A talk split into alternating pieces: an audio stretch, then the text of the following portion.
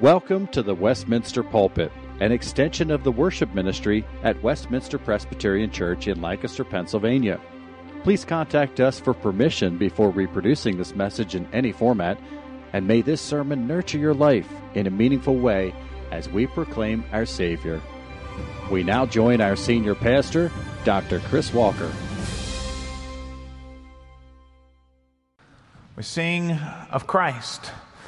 In Christ alone we stand. And that is our theme as we come to this book of Colossians, where Paul has been and will continue to be exalting Christ in front of our minds and hearts tonight. So I open, invite you to open your Bibles to Colossians. We're beginning chapter 2 tonight, the first verses of chapter 2. If you have been uh, with us in the evening services of late, you would know that we've worked our way through Colossians chapter 1, where Paul first uh, addressed the Colossians and thanked God for the work of the gospel in their lives and prayed uh, that the Lord would continue to give them progress in their faith.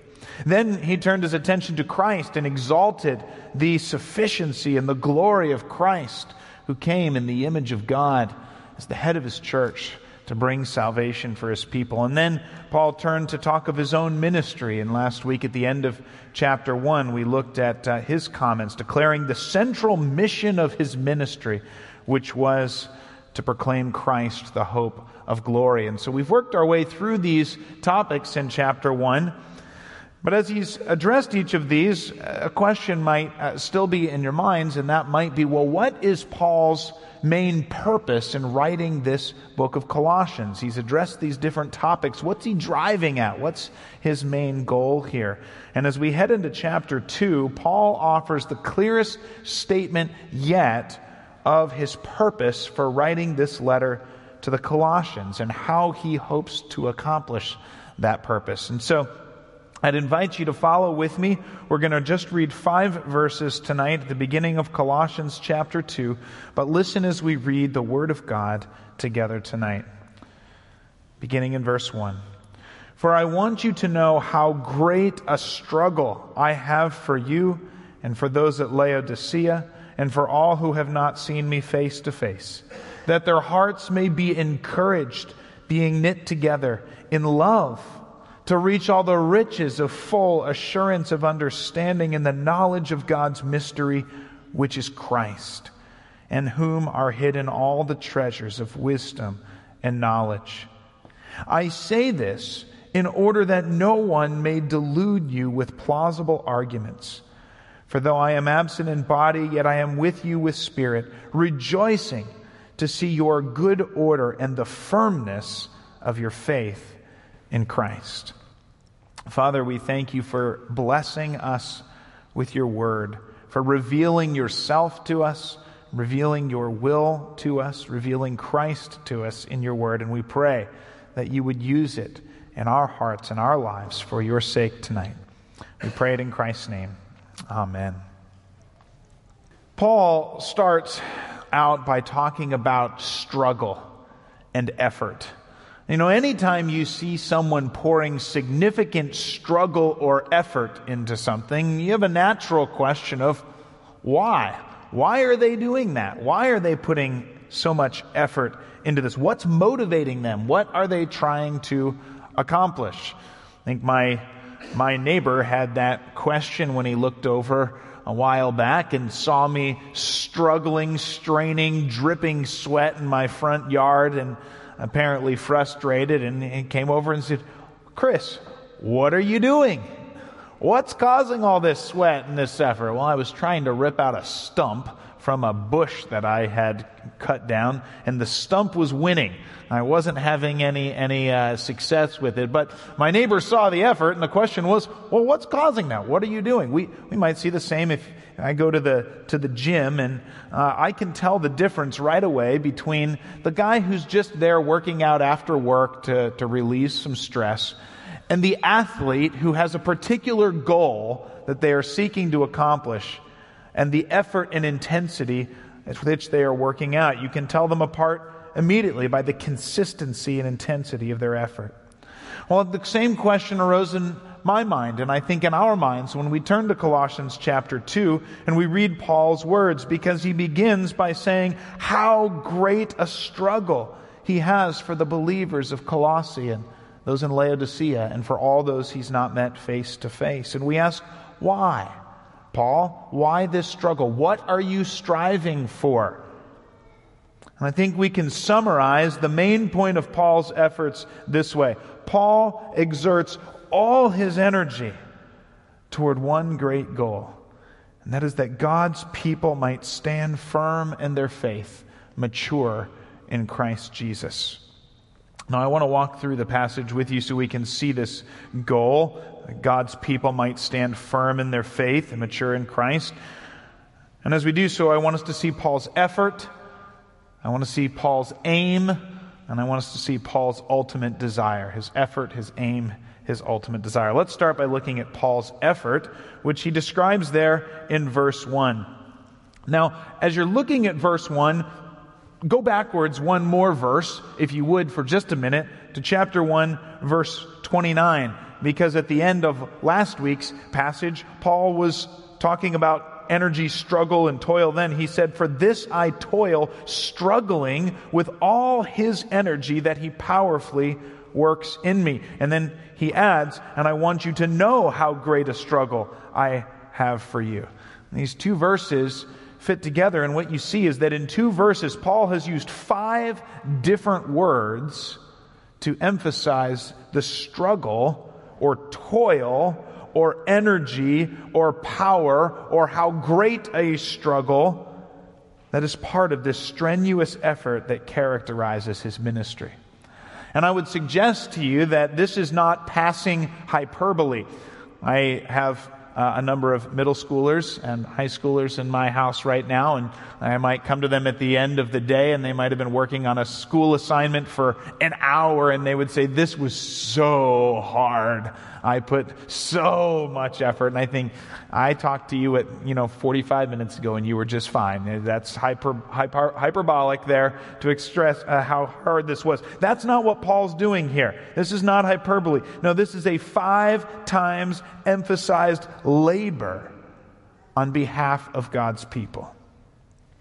Now, I want us to realize the word for struggle that Paul uses here, the Greek word agon, you can hear the word agony in it, can you? We get our English word agony from this word for struggle. And this Greek word for struggle was often used for the striving of a boxer in the ring in the middle of his match. It was also used for a soldier in combat. This striving, struggling, it's a difficult, fully engaged, poured forth energy toward a goal.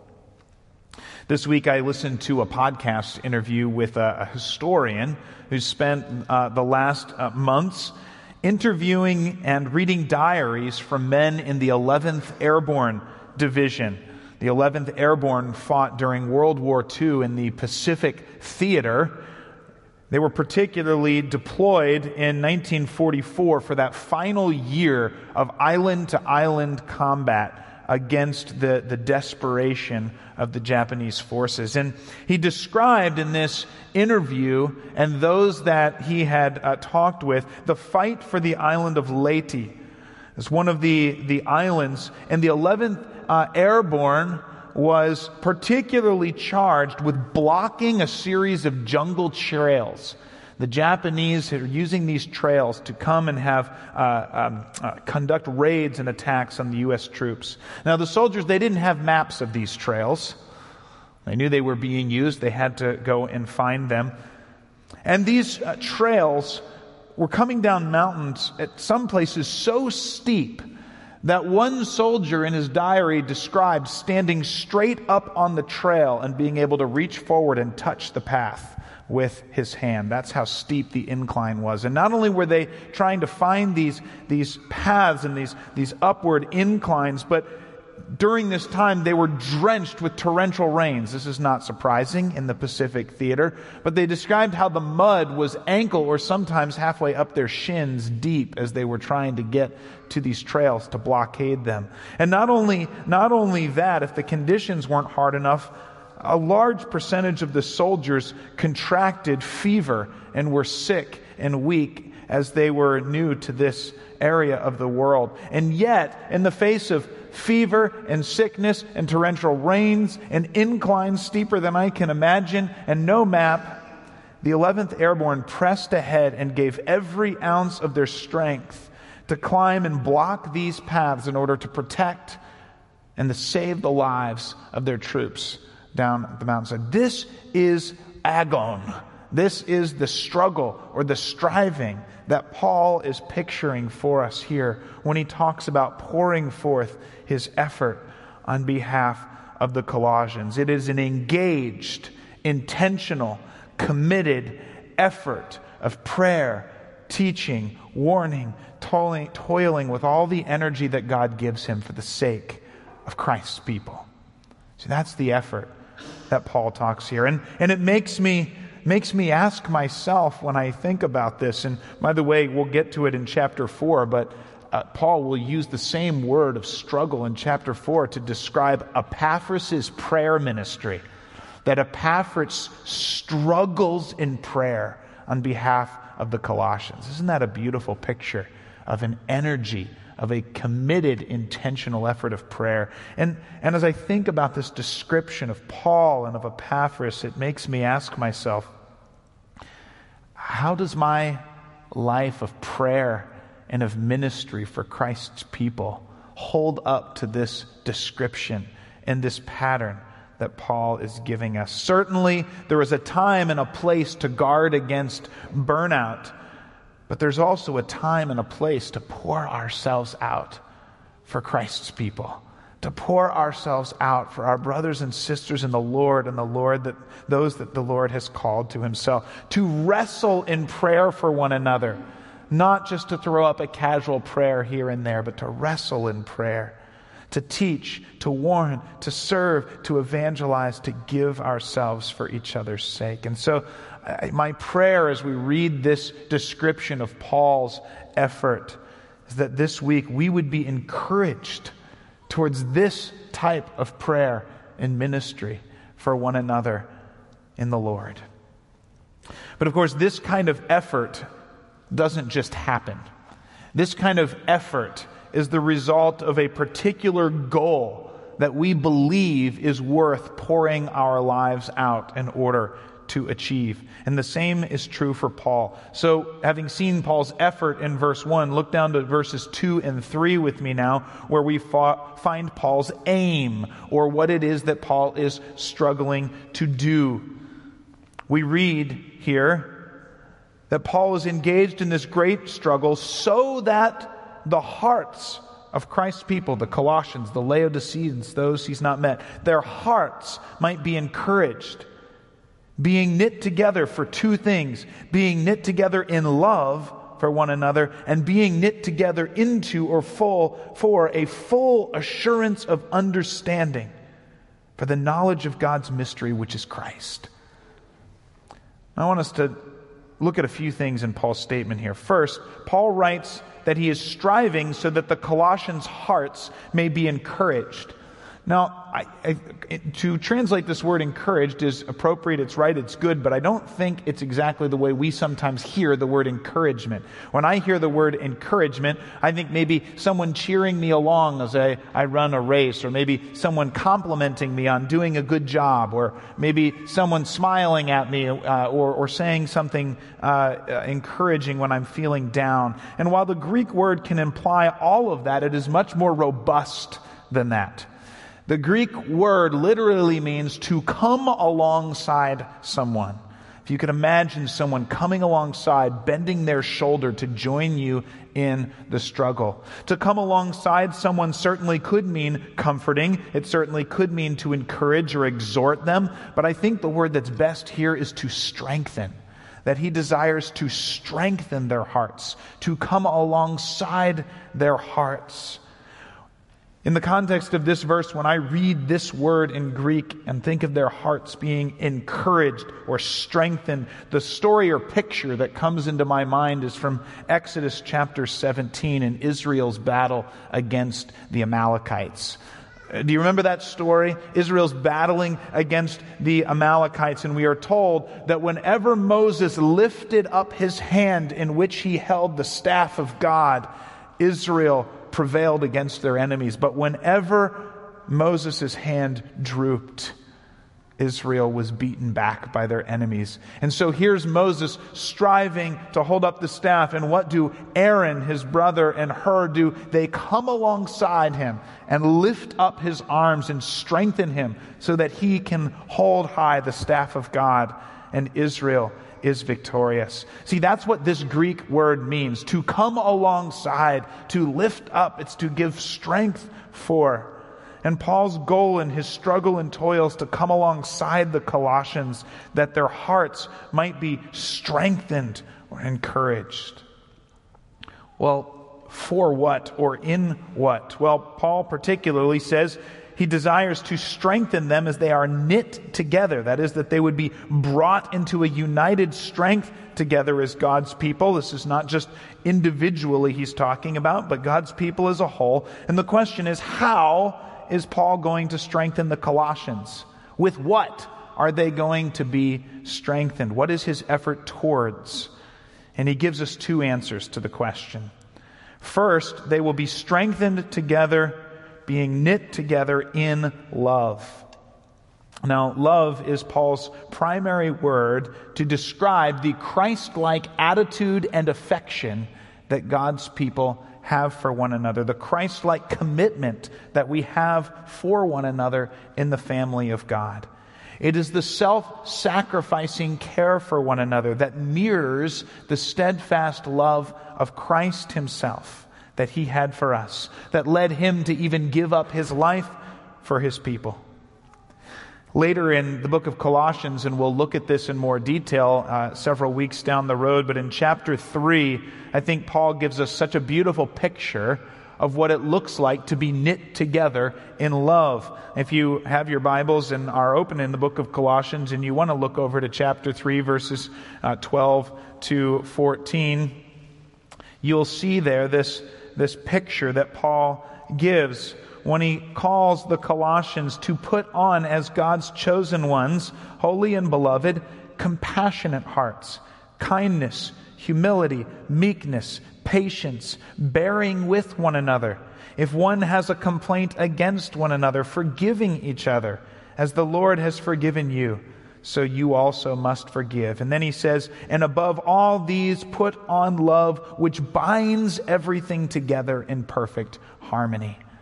It's this love, this commitment to one another in Christ, which binds them together and binds these characteristics and attributes together in perfect harmony with one another as the family of God.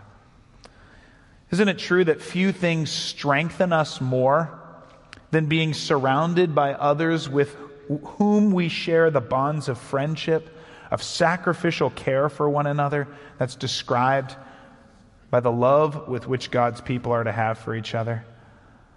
I don't know about you, but I can think of so many situations, scenarios in life when to come together with God's people and to have God's people challenge me, encourage me, comfort me, build each other up, to worship together alongside each other as God's people in this fellowship of love for one another that we have in the love of Christ, binding us together. It is so strengthening. It is so encouraging. It builds us up. That's why I think God's people are urged to forgive one another when sinned against, to reach out and welcome one another when someone is visiting or new or unknown, to help one another when we're in need, to bear with one another, because we're to be bound together in love as God's people. That's one of the ways in which we are to be strengthened together as we are knit to one another in love. So that's the first object of Paul's struggle and toil is to see God's people strengthened, being knit together in love. And maybe as we read that and we reflect on that, it's an opportunity to check our hearts and check our relationships with one another in the body of Christ. An opportunity to ask ourselves, are there people we need to forgive? Are there people where we need to set aside our comfort zones in order to reach out and welcome them, that they might feel part of our body here at Westminster? Are there people we need to comfort or encourage? Are there people we need to show greater patience towards or compassion towards? Would an observer look at us individually and look at us as a congregation and see a body of believers built up, strengthened in the Lord because we are knit together in love? It's an opportunity for us as we read this to ask these questions tonight. But then Paul gives a second answer to how the Colossians will be strengthened.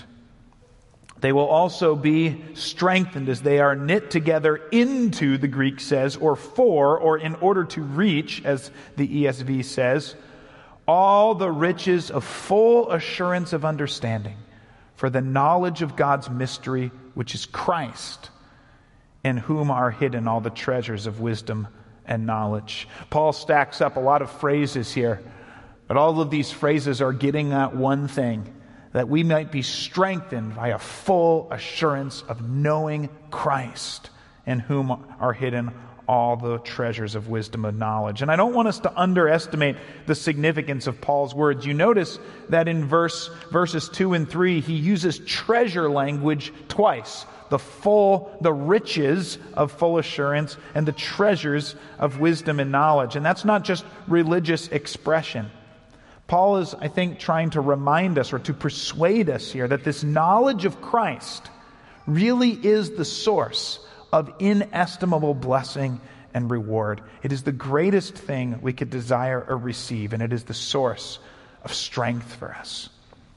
Why is that the case? You know what it's like to have an absolute full assurance of something? To be completely confident without any shadow of a doubt? Know, every once in a while in our house, we might disagree about something in our family, some fact, or what really happened, or what's really true. And when that happens, uh, one person in our family might be so confident that they'll, they'll make some dramatic statement. Uh, one of my children might say something like, I'll bet all my money that this is true. They are so confident. And of course, I love it when they say things like that because I usually have a great opportunity uh, either to get some money or maybe just to bring some humility to the room. Uh, or if it's me, I might say something like, I'll bet you extra dessert for a week that this is the case. And you, you know how we act when we have full and complete confidence in something. It impacts what we say and how we live. Full assurance is being so confident that something is true. It grounds your actions, your will, and your approach to life. Of course, when it comes to most of these facts in our family, my kids can be wrong quite often, and even every once in a while, I'm wrong about them. But Paul, Paul is talking about being strengthened by a full assurance of God's steadfast love towards us in Christ a complete confidence in the hope of glory that has been proven beyond any hint of a shadow of doubt by the death and the resurrection of his Son, Jesus Christ. The full assurance of understanding God's mystery, which is Christ. Now, maybe some of you are reading this here and you're thinking, well, why didn't he just say Christ? Why does he use this term God's mystery? Why does he talk about the knowledge of God's mystery? Well, put yourself back in the first century for a minute. Put yourself back in Paul's shoes as a Jewish man speaking to these Gentile audiences, and remember where we are. For 2,000 years, for generation after generation, God's people, Israel, had received a promise from God but they had been waiting and waiting to see how in the world God would bring it to pass. And how many times in the history of God's people did they look around them and think, I have no idea how in the world God could possibly bring about his promises, given what I see right now? God had promised that He would act to redeem Israel from their sin and rebellion, that God would act to fulfill His promises of blessing, of land, of hope, of descendants as the stars of the sky, of security, of glory, of being a blessing to all the nations. All of these promises that He'd given to Abraham. And not only that, but God had said that his great act of salvation and redemption for his people would also bring hope to the Gentiles as well. And so, through the generations, as Israel sinned and suffered and were exiled, and yes, they were brought back, but not with the glory that they had or seemed to be indicated by the Lord's promises. The prophets and God's people long to know what is God up to? How are these promises going to come about? I think of the prophet Habakkuk. Maybe you remember the prophet Habakkuk looking around him and seeing the chaos and the destruction of God's people. And then receiving word from the Lord that what he was going to do next was to bring Babylon upon them to bring even greater destruction. And Habakkuk cries out, and says, Lord, what are you doing? How are you going to fulfill your promises? And Habakkuk says, I'm going to take my stand on the watchtower and I'm going to wait, Lord, for you to give an answer. Because how in the world could your promises come true? I think of how Peter describes it in 1 Peter 1 10 through 12 when he says that the prophets that God sent inquired carefully and were searching to find out about the grace that would come in Christ and how God was going to complete these promises. And then he says that even, even the very angels themselves, Peter says in 1 Peter 1:12, even the angels long to look into the matter and discern what God was up to and how in the world his promises were going to come out. And no one guessed or could figure out that God had a plan to send his own son. And that in sending his own son, he had a plan to bring in the fullness of the Gentiles, but then also to save Israel. It was a mystery for years and generations as the Gentiles dwelt in darkness without hope of God in this world, and Israel waited, not knowing how God was going to act. But then this mystery, this mystery that was hidden and kept secret for ages and generations, Paul says, finally burst into the open with the birth of Jesus Christ. In Christ, God's plan was suddenly revealed. What was hidden, what was a mystery, was now made plain. In Christ, God showed how he would save all Israel and bring in the fullness of the Gentiles to his kingdom. And their salvation would be achieved by nothing less than the Son of God Himself becoming man, dying in our place, rising from the dead, achieving forgiveness by His blood, and then pouring out His very Holy Spirit to dwell in us, that we might be made new creations in Him. And Paul says that he struggles and he strives and he toils with everything in him to proclaim this mystery, this plan of God for their salvation, so that they might have a full assurance and a knowledge of this mystery that would strengthen them for what could possibly shake the confidence of such a salvation brought by the Son of God Himself. See, this is the strength that Paul is striving for. And then he adds that it's, it's not only the full assurance we have in Christ that strengthens us, but it's also the fact that in Christ, who is the mystery of God, we receive all the treasures of wisdom and knowledge.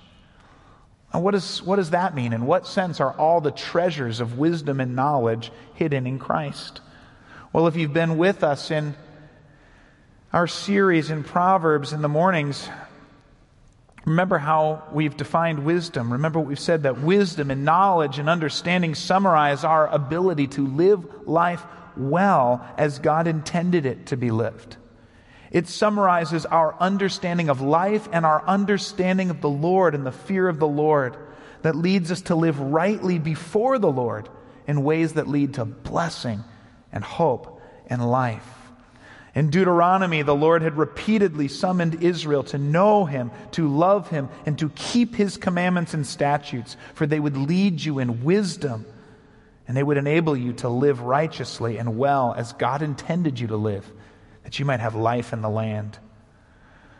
And yet Israel failed to do this. They rejected God's commands, they did not achieve that life. But if we fast forward to Isaiah chapter 11, which I think is one of the keys to understanding this promise of wisdom in Christ.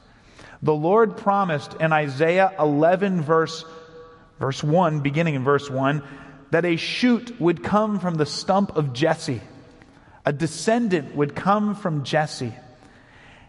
And what we read there in Isaiah 11 is that this shoot, this descendant of Jesse, would bring about life and blessing and knowledge of the Lord that would fill the earth as the waters fill the sea. And how would he bring about this life and this blessing and this knowledge of the Lord? Well, he, the reason he would be able to bring such blessing is that he would be full of the Spirit of the Lord. And Isaiah calls the Holy Spirit here the Spirit of wisdom and understanding, the Spirit of the knowledge and the fear of the Lord. And when we turn to the New Testament, what we find is that when Christ rises from the dead, he pours out this Holy Spirit, the Spirit of wisdom and understanding, the Spirit of knowledge and the fear of the Lord, the Spirit of God Himself. He pours out that Holy Spirit on His people. Now we are filled with the Holy Spirit of God, the Spirit of wisdom and understanding the spirit of the knowledge of the Lord. And Paul, in, in his letters to the Corinthians, spells this out, saying that Christ becomes for us the wisdom of God. Because the Spirit Himself searches the deep things of God, and that Spirit who searches the deep things of God is now dwelling in us so that we can understand His Word and know Him. And, and in 2 Corinthians 3, we find out that in Christ we have received the Spirit who is transforming us into the image of the Lord and knowledge, righteousness, and holiness from one degree of glory to the next, Paul says. And he says all of this comes from the Spirit of the Lord. So, in Christ, as we receive the Holy Spirit, the Spirit of wisdom and understanding, the Spirit of knowledge and the fear of the Lord poured out on us so that we are being transformed into his image more and more. We receive these treasures of wisdom and knowledge that we might live life well before the Lord, in the Lord, knowing the Lord, and find life and blessing in him. And what could possibly be a greater treasure or source of strength than the indwelling of the Spirit of God in us? Here's what I want to emphasize Paul says we're strengthened by this full assurance of the knowledge of God's mystery in Christ and all the treasures we have in Him. But I want you to understand that this is not merely abstract or theological. We don't just follow this along and say, okay, I'm going to trace all these jumping from Deuteronomy to Isaiah to Corinthians and follow the theological train and then maybe that'll. No, this is practical. This is God meeting us right where we are. Last weekend, uh, a number of us attended a conference that we hosted here at Westminster, a conference for pastors and, and elders focused on being a healthy biblical church. And the conference speakers talked about a number of these truths about the Spirit supplying the power for the church to accomplish its mission, about Jesus' promise to be with us always, even to the end of the age, about his plan and his calling to the church to be his witness in the world his promise that if we pray, He will act, and that our prayers are His desired means of accomplishing these things. And it wasn't until we began to go through these sessions, and the thing that tied all of these sessions together was holding up the glory of the risen Christ and the power that we have as the Spirit of the risen Christ is with us. It wasn't until we started to go through these that, to be honest, I realized how weary I was.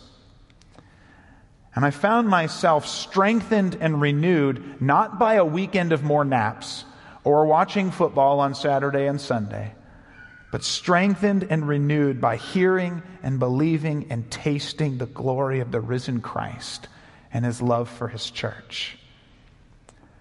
I wonder, I wonder if there's any of you here this evening who might also know this weariness.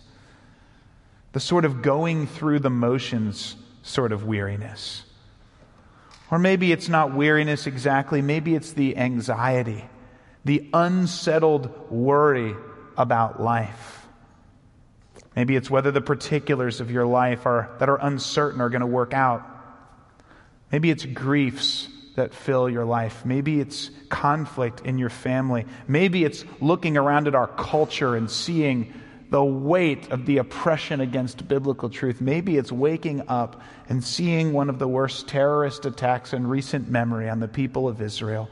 And as we face this weariness and the, the grief and the exhaustion, we say, Where do I find strength? If you know this weariness or this worry, would you consider the full assurance, the complete confidence without a shadow of a doubt that comes through knowing God's work in Christ, the mystery that He has revealed in His Son, the presence of Christ with you by His Holy Spirit, that we might know the Lord and His ways. That is the solid rock we stand on on which our house will not be wiped out by any strength of floods or rains or winds beating against it?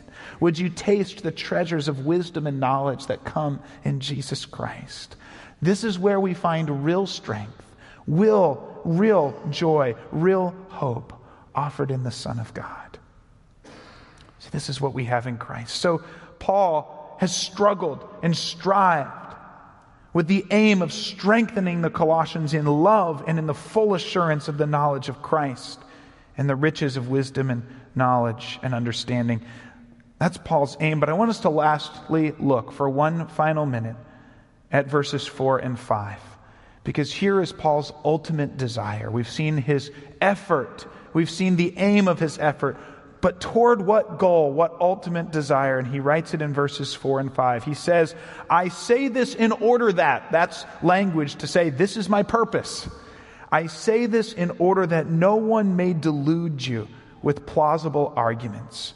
And then in verse 5, he says that his joy is to see the good order and the firmness of their faith in Christ. Now, we're going to continue to hear throughout Colossians 2 that there are false teachers who have come into the church in Colossae and are threatening to sway the faith of the Colossian believers. And Paul's greatest desire is that these believers would not be deluded or swayed or pulled by these false teachers and their plausible arguments, but instead that they would stand firm in their faith, mature in Christ. And so, how does, how does Paul go about holding the Colossians fast in Christ?